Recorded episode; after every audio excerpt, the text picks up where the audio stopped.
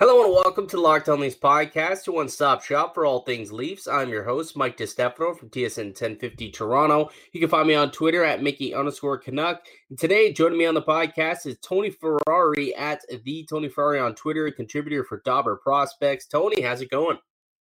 Not too bad. Sitting at home, doing the, the same thing everyone else is doing, pretty much. How are you? Yeah, nothing. Absolutely nothing is the answer for everybody. Just kind of trying to to pass the time, I guess, as we sit in these uncertain days of uh, of COVID nineteen. And we were just quickly speaking before we we uh, hit the record button how it's been a long, long month, uh, three weeks here. Uh, in the world and everyone just kind of on their toes not sure what's what's going to be happening and we're now at what day 20 without hockey with with no end in sight uh, you know some more updates uh, coming down the pike a little bit uh, the CHL season has officially been canceled, uh, so that meant that the draft and combine, I think, is going to be end up being pushed back a little bit. Um, and a few other COVID cases being reported around the league. The Tokyo Games have officially been pushed back. Wimbledon, it's now come out that Wimbledon has been canceled. So as the days continue to pass on, more and more events starting to fall. Um, and you know, here in the hockey world, we still don't really know what to expect with with the season due to the impact of this coronavirus. Um, just we're not even sure if the season's even going to finish. So my question to you, first and foremost, if how do you b- believe that Commissioner Gary Bettman has kind of handled things so far? Um, I think he's been a little slow initially, but after canceling the season, there isn't really a whole lot to do, really, other than wait for the all clear to start things back up. So I mean, sure, he was maybe initially a little slow on canceling the season, kind of right after the NBA did, but you can't really fault him for wanting to meet up with the owners the next morning and say, "Hey, guys, you guys, just so you're aware, we're we're canceling the season." So, I mean, in that sense, he's done pretty much as good as he could do, but it's a it's a situation that none of us have dealt with, right? So even yeah. even Gary Bettman and Adam Silver and the people running the PGA and Wimbledon and the, the IOC and Dick Pound, they're all kind of going, what do we do? Like no one knows. So it's just read and react to the situation as it arises. Yeah, I mean, like, do you think that you would have handled it any differently if you were in his shoes? Uh, honestly, I, I never hope I'm in Gary Bettman's shoes, but if I was, I, I don't, I don't think I really would have, to be honest. Like, I would have the NBA canceling their season pretty abruptly, like as games are going on. Like yeah. Vince Carter was playing his last NBA game as the season was canceled. So it was kind of one of those things where, for Gary Bettman to call every, like to get on a conference call with all the owners and governors of all the teams and say, "Hey, like we're canceling the season." I I understood the way he did it. I'm not like people were hating on him at the time, but I you can't hate on a guy for something like that. Yeah, I, I kind of I came on the podcast the kind of the night that the NBA canceled their season, and then the NHL said, "Okay, we're going to get together and discuss it tomorrow." I kind of ripped into them on this specific podcast, talking uh, that night, saying, "Why wouldn't they just cancel the season? Like, you know what's going to happen eventually. Why wouldn't you save face and just say, yeah, we're going to cancel it?" Uh, you know, going forward, tonight will be the last night that they play games. Instead, they prolonged it and kind of went into the following day, and then they announced it uh, in the afternoon on the Thursday. But I think everyone was expecting it to be announced, and I guess they were just trying to cross the T's and dot all the I's and try and figure out as much as they could before they officially put out the announcement. They wanted to have some answers that were going to be asked um, and the problem is, you know, they, they didn't have many answers because nobody has answers. No one knows if the season is ever going to start back up again this year. Uh, if they're going to end up, you know, kind of having to pick things up uh, at at the end of June and July and August. If they're going to have to play into September, or if they just cancel the season all in total. Um, and if the season kind of does end, you know, there's so many more questions about what is going to happen going forward, going next year. You know, one of the things that I keep going back on and keep thinking of is, you know, these poor teams that kind of went all in to try and win a Stanley Cup this year. You know, the Tampas of the world. Uh, they went out, they gave up what two first round picks for a couple of players. Um, Carolina gave up uh, some a pretty good haul to go out and get some players. Vancouver giving up uh, some some nice pieces to go out and get Tyler Toffoli, who's going to be in, uh, a UFA at the end of the year. You know, like what happens to these teams? What happens to this draft capital and these prospects that they traded away? You know, kind of do they maybe talk about reversing some trade deadline deals if that's the case? Or is it kind of, ah, too bad, sucks to be you. You made the deal and no one saw this coming, but, you know, it's it, it kind of just sucks to be you. Like, what happens if the league doesn't continue and it just ends right here for a lot of these these teams? That's a really really tough situation. Like I understand I understand it from both sides. Like being Vancouver, a team that prior to the season gave up a first round pick for for um JT uh, Miller. Wow, I can't Yeah, JT Miller and then giving up more more draft capital and prospects at the deadline to get Toffoli. Like Tyler Madden wasn't a, a light prospect to give away. That was a heavy a heavy price. Yeah. And teams like you said, Tampa, multiple first round picks, Carolina, like trade making trades.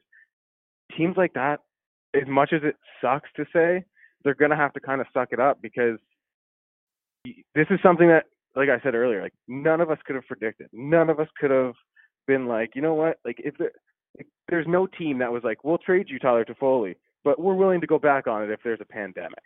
Like there's no pandemic clauses in these trades, right? So maybe in the future, there like teams start to try to put in something that it seems extreme, but maybe in the future teams do say, hey, if there's a pandemic, we we we downgrade that first to a third, or like a or work stoppage like in general, right? Yeah, exactly.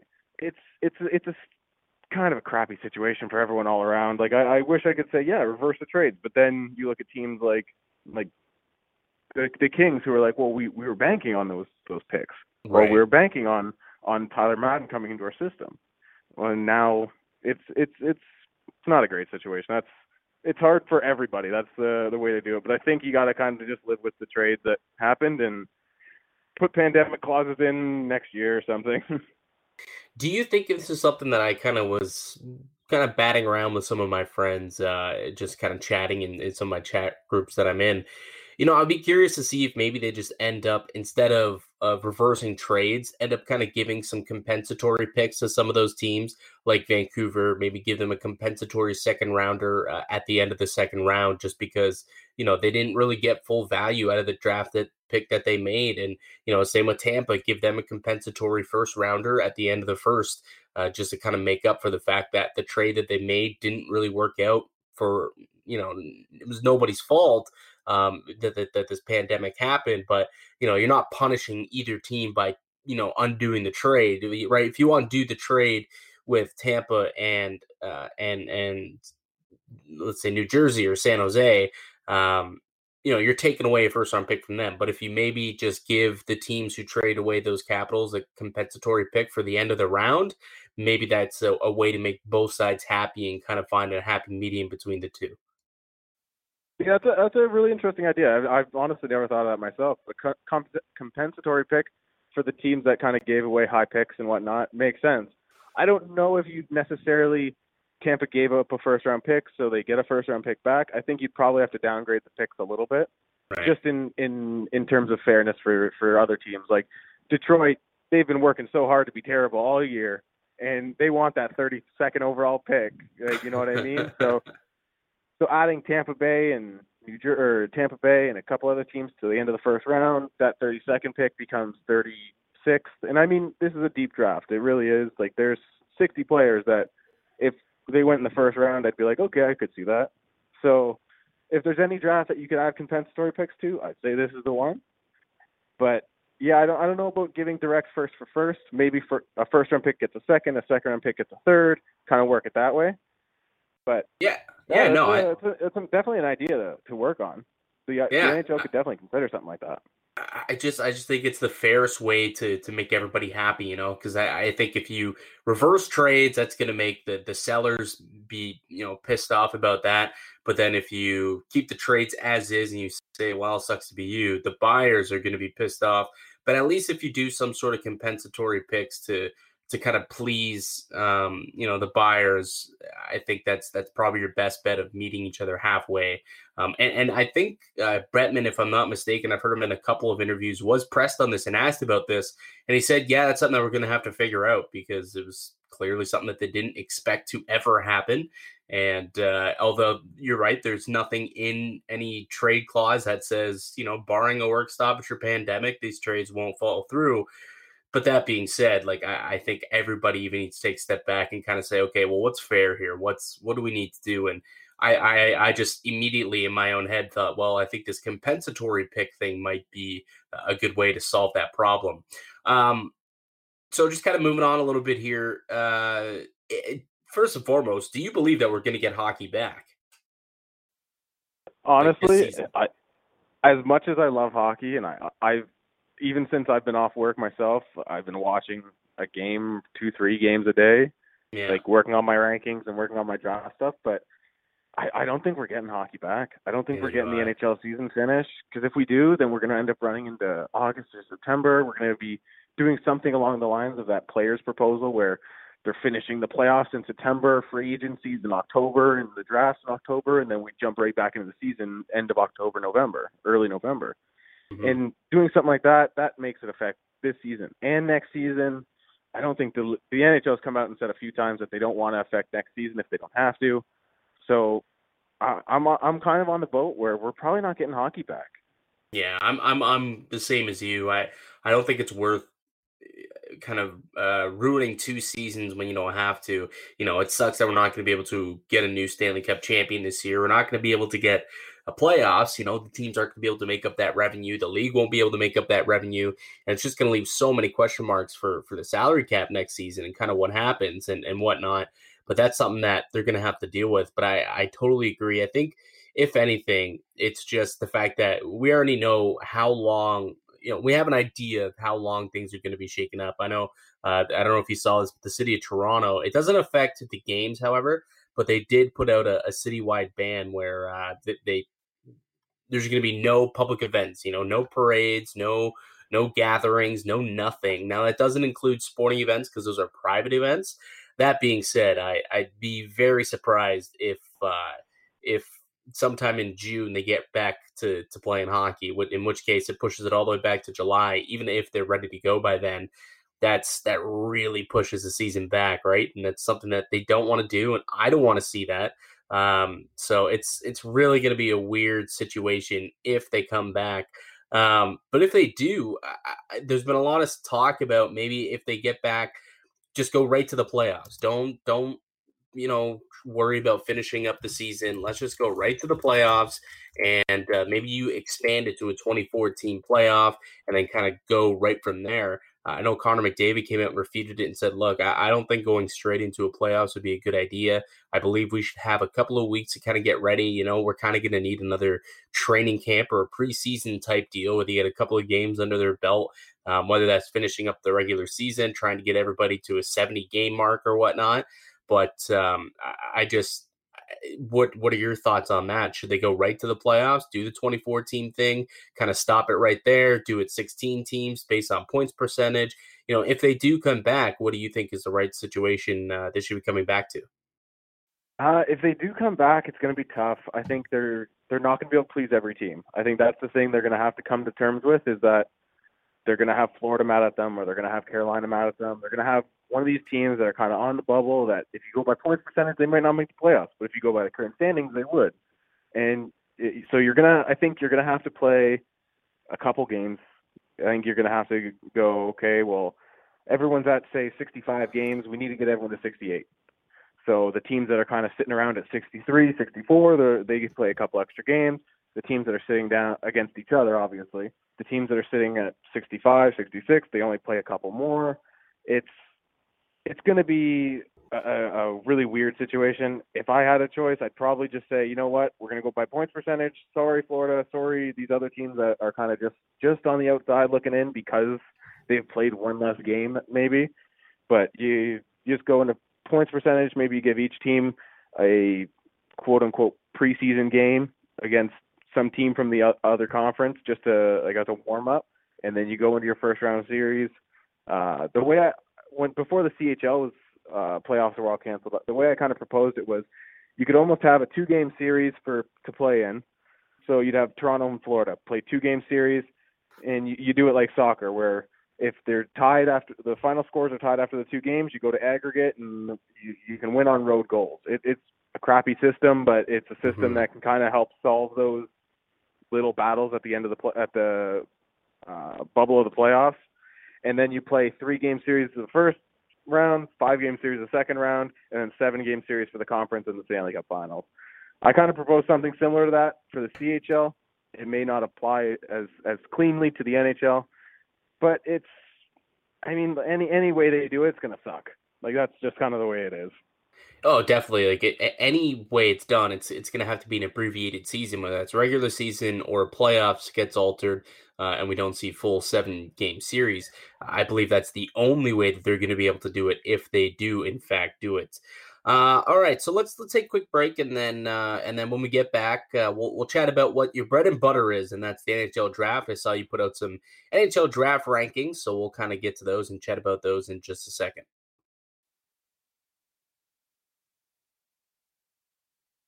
All right, welcome back to the Locked On Leafs podcast. Mike DiStefano with you, alongside me, Dobber Prospects own Tony Ferrari. Uh, Tony, I saw you put out some draft rankings the other day. Um, now, the draft is going to be another big hurdle that the NHL is going to have to face. Uh, they're going to have to kind of navigate through it, like kind of eh, eh, you know an unfinished season with no playoffs, you know, no best on best tournament in the Memorial Cup how does the process, the scouting process, change here? And you know, who could be affected most by this? Well, the scouting process changes in the sense that we're not at the rinks anymore, and that's really the biggest thing that changes. I mean, it sucks that we don't get the Memorial Cup and the playoffs and the best on best kind of tournaments like the U18s, but we have 60 games, 50 games, 40 games at least on most of these players.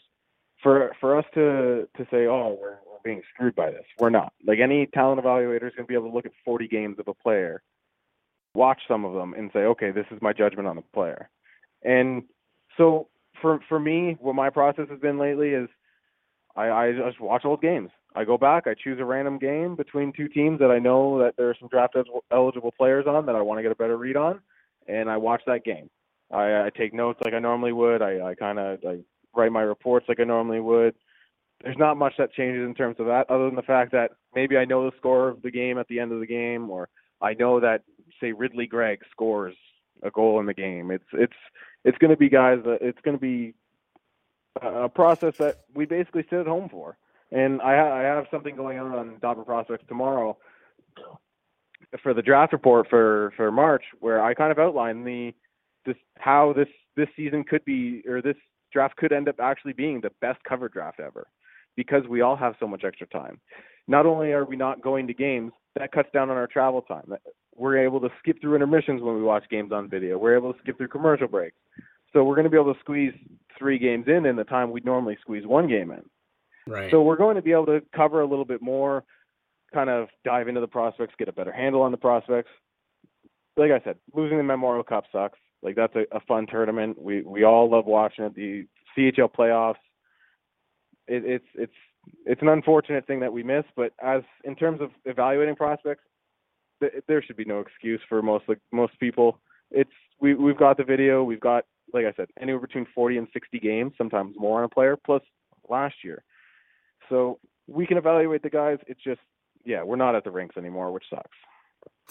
Eh, the only thing that I would say is, you know, the, the CHL playoffs and the Memorial Cup gives players an opportunity to kind of stand out amongst the rest. Or, you know, it, it could also go the opposite way. And if they go totally quiet in the playoffs, you kind of question, like, oh, you know, he kind of fell apart in the big moment.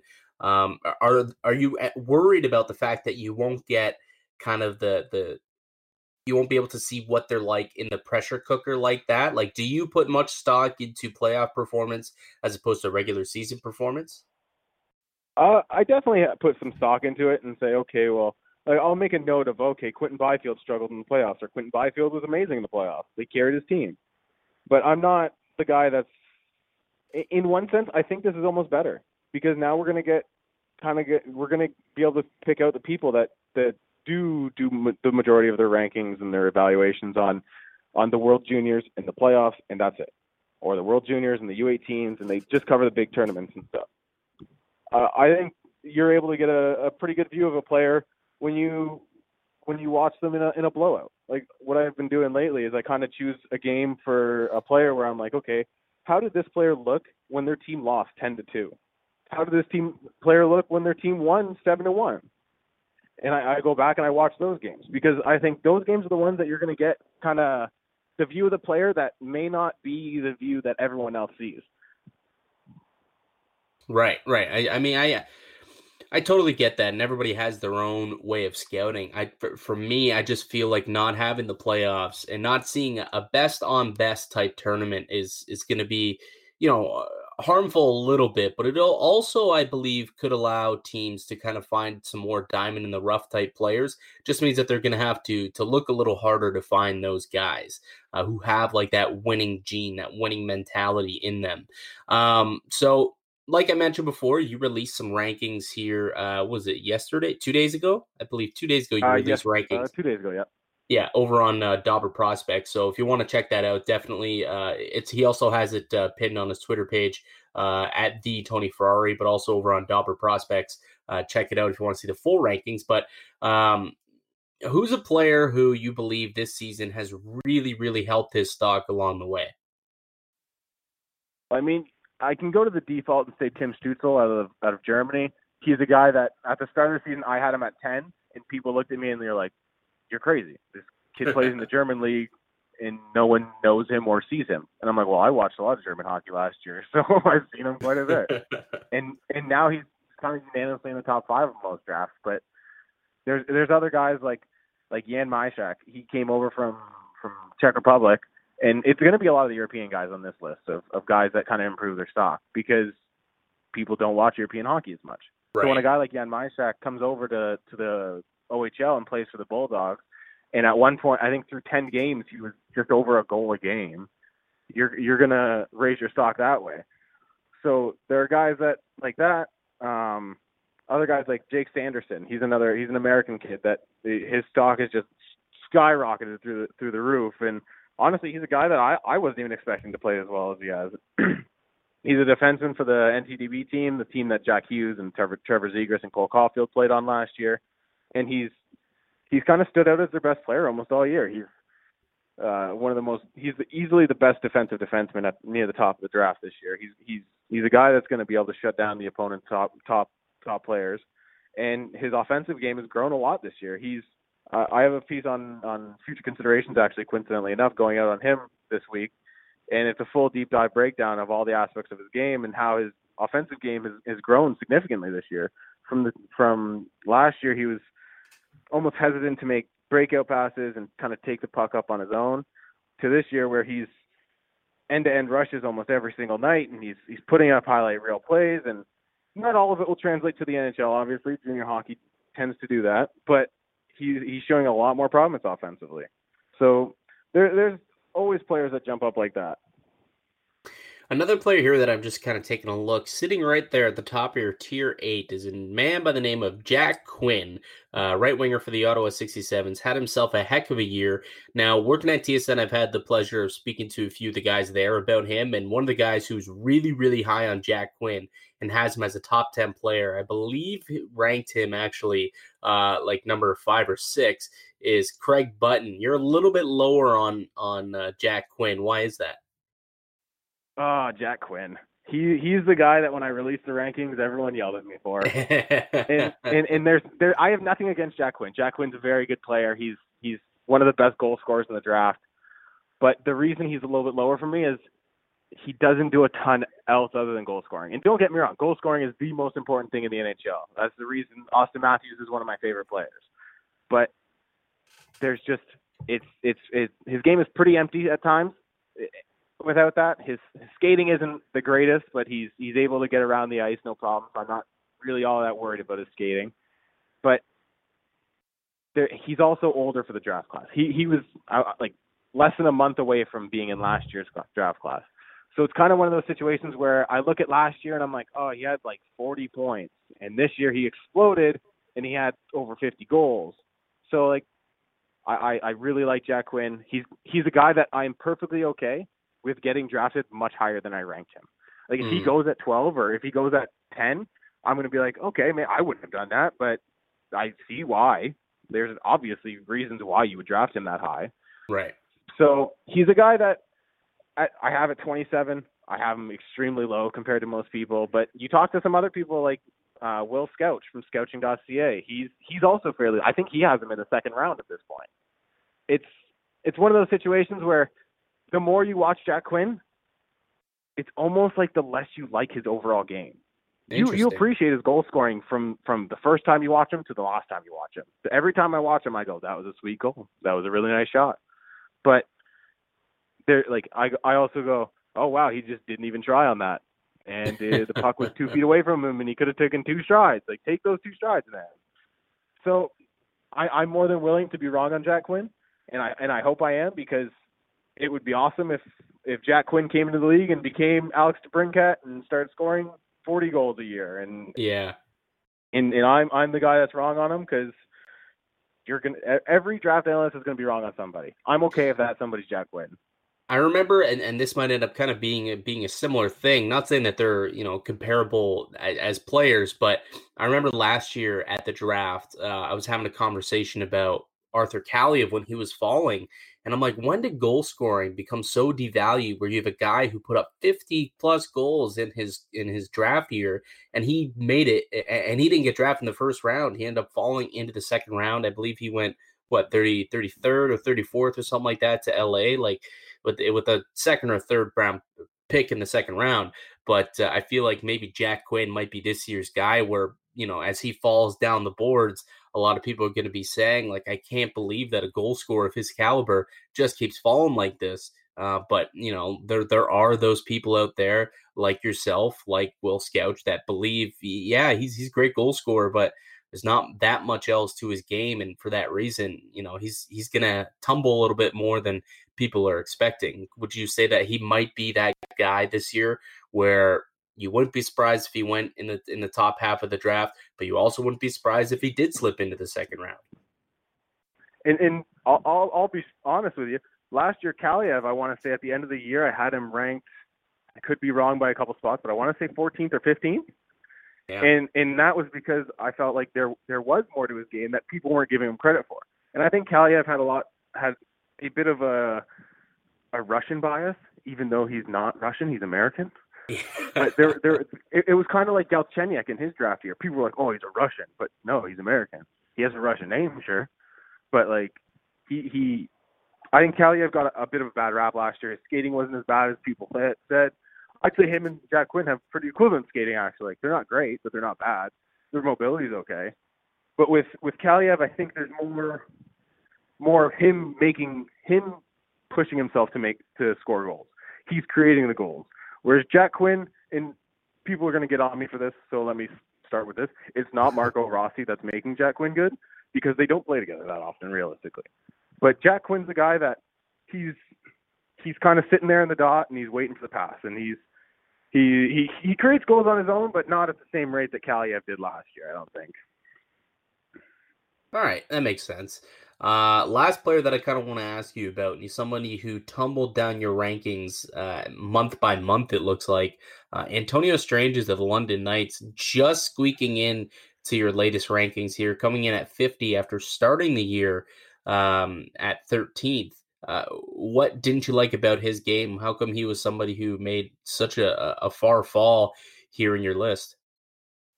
Well, Stranges, uh, he's he's a guy I love. I love Antonio Stranges, and if he works out, he's going to be one of those guys that everyone's going to be wrong on because he's he's fallen on almost everyone's draft boards pretty unanimously. Pretty unanimously. But Stranges is that flashy player. He's he's got that ten to two stride like Jeremy Bracco does, and he he makes things happen on the ice when he's on there. But then you look at his stats and you're like, oh, like a lot happened, but there was nothing to it. And it's just kind of one of those situations where at the start of the year, I was kind of ranking him based on potential and what I expected from him this year. And and as the year went on, it just never really happened. His his production never materialized. His his play got kind of lazy at certain points during the year. Like I remember one one game where I I went and seen him live, a Windsor London game, and he looked really good on his first shift of the game, and I'm like, all right, sweet, this is the game i have been waiting for from Antonio Stranges. In the rest of the game, I don't think I noticed him. It was it's he's he's a polarizing player because he does have maybe a top 15 raw skill in the in the draft this year, but the effort and the consistency is just not there on a night night basis, and he he's kind of suffered a little bit this year from uh, an unwillingness to go inside. Last year, he used the 10 to 2 skating a lot to kind of get through the neutral zone wide and then cut to the net with, with that mohawk skating style, and players, defenders didn't know what to do with it. How do you defend a player that's coming at you sideways and you don't know where he's going to go next? Right. And and this year he he hasn't done that. He hasn't gotten to the middle nearly as much, and and that's kind of been part of the reason why his scoring's been hampered a bit. Um, it's going to be an interesting draft, you know, straight from the fact that this is a really deep draft, uh, and there's a lot of really, really good players, a lot of really, really good names, um, even into the second round, like you said. You know, Antonio Stranges is another one of those kids who's fallen all the way to 50 in your rankings, could go anywhere, could even become a first rounder. You know, some people have him ranked into the first round, early into the second round, mid second round. It's it's going to be a good draft, I think. Uh, there's going to be a lot of a lot of great talent being kind of influx into the league with this one.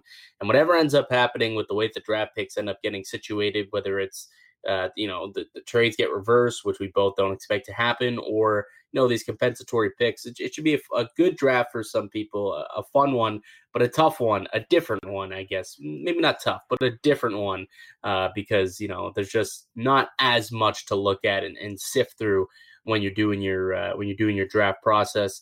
Um, all right, so that was that was a lot of fun. Uh, definitely, uh, like I said, go check it out uh, at Dobber Prospects. He's he's uh, he's got a lot of stuff going on.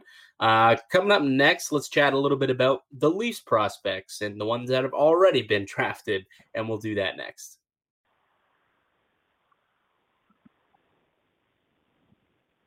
All right, welcome back to the Locked On Leafs podcast. Mike DeStefano with you alongside me, Tony Ferrari from Dobber Prospects.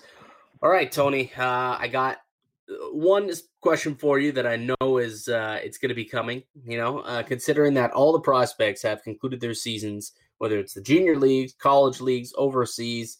Let's talk about some of these players, and let's start with the man himself, Nick Robertson, the 2019 second round winger who put up over 50 goals this season for Peterborough. Uh, how impressed were you with his season? Did you were you somebody who had him ranked higher than he went uh, and thought that this was a major steal? Like, what's his kid's ceiling, and how likely is it that he'll get there with the Leafs? Well, I had him ranked 23rd last year, if I'm not mistaken. So yeah, I definitely he was a guy that I was like, this is the first round player. He's he's got the motor, he's got the skill, he's he's got unreal hands. He's he's a guy that never gives up on the play, and he can score goals in bunches. And then when he got drafted 53rd by the Leafs, I was like, oh, that sucks for everyone else because he's going he's, he's going to be really good. I don't think he's going to be a 50 goal scorer in the NHL, but you want Zach Hyman with better hands? There you go. He's he's a kid that's gonna. I'm gonna say this now, and it's gonna be really bold. I think he gets time on Auston Matthews' wing at some point next year. Ooh, next season. I think I think there is a chance that he makes it makes the Leafs out of camp he probably is going to start on the third line, the fourth line, somewhere lower in the lineup. But I wouldn't be shocked to see Keefe go. Uh, you know what? Let's let's just try this in some sort of line mix up. He plays a few games with Matthews and Marner or someone like that. In he he's a guy that I don't think anyone's going to choose him for rookie of the year if if he he does make the Leafs.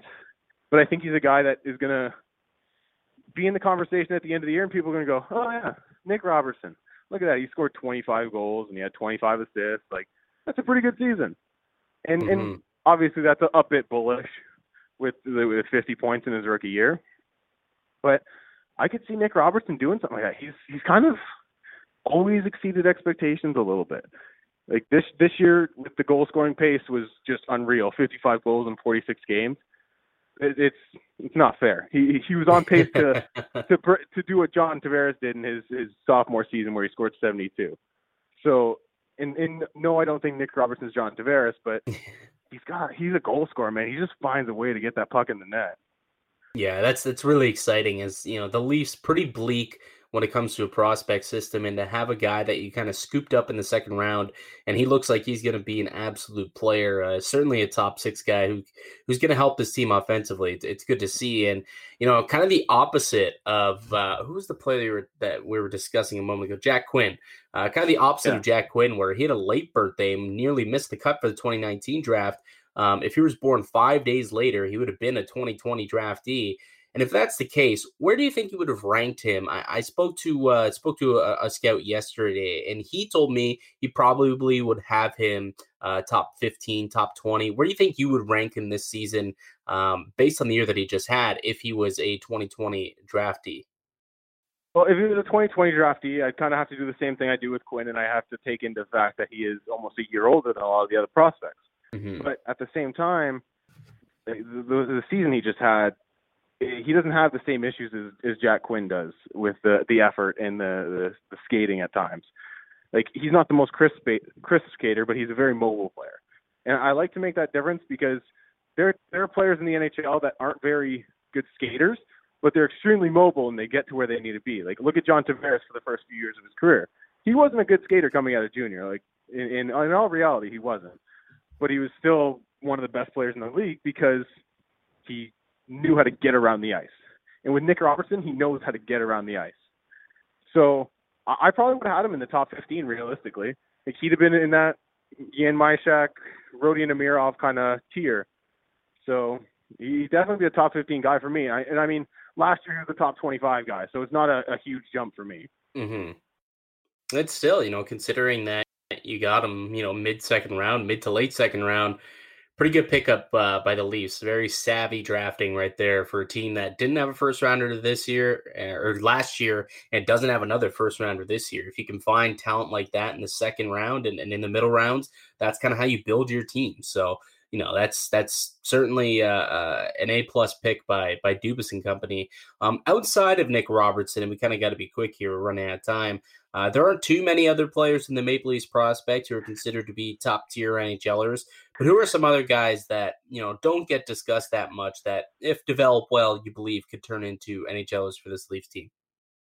Well, I'll, I'll give you two names so that we can be quick. Uh, Mikhail Abramov, he uh, plays for the Victoria Tigers and or Victoriaville Tigers in the QMJHL.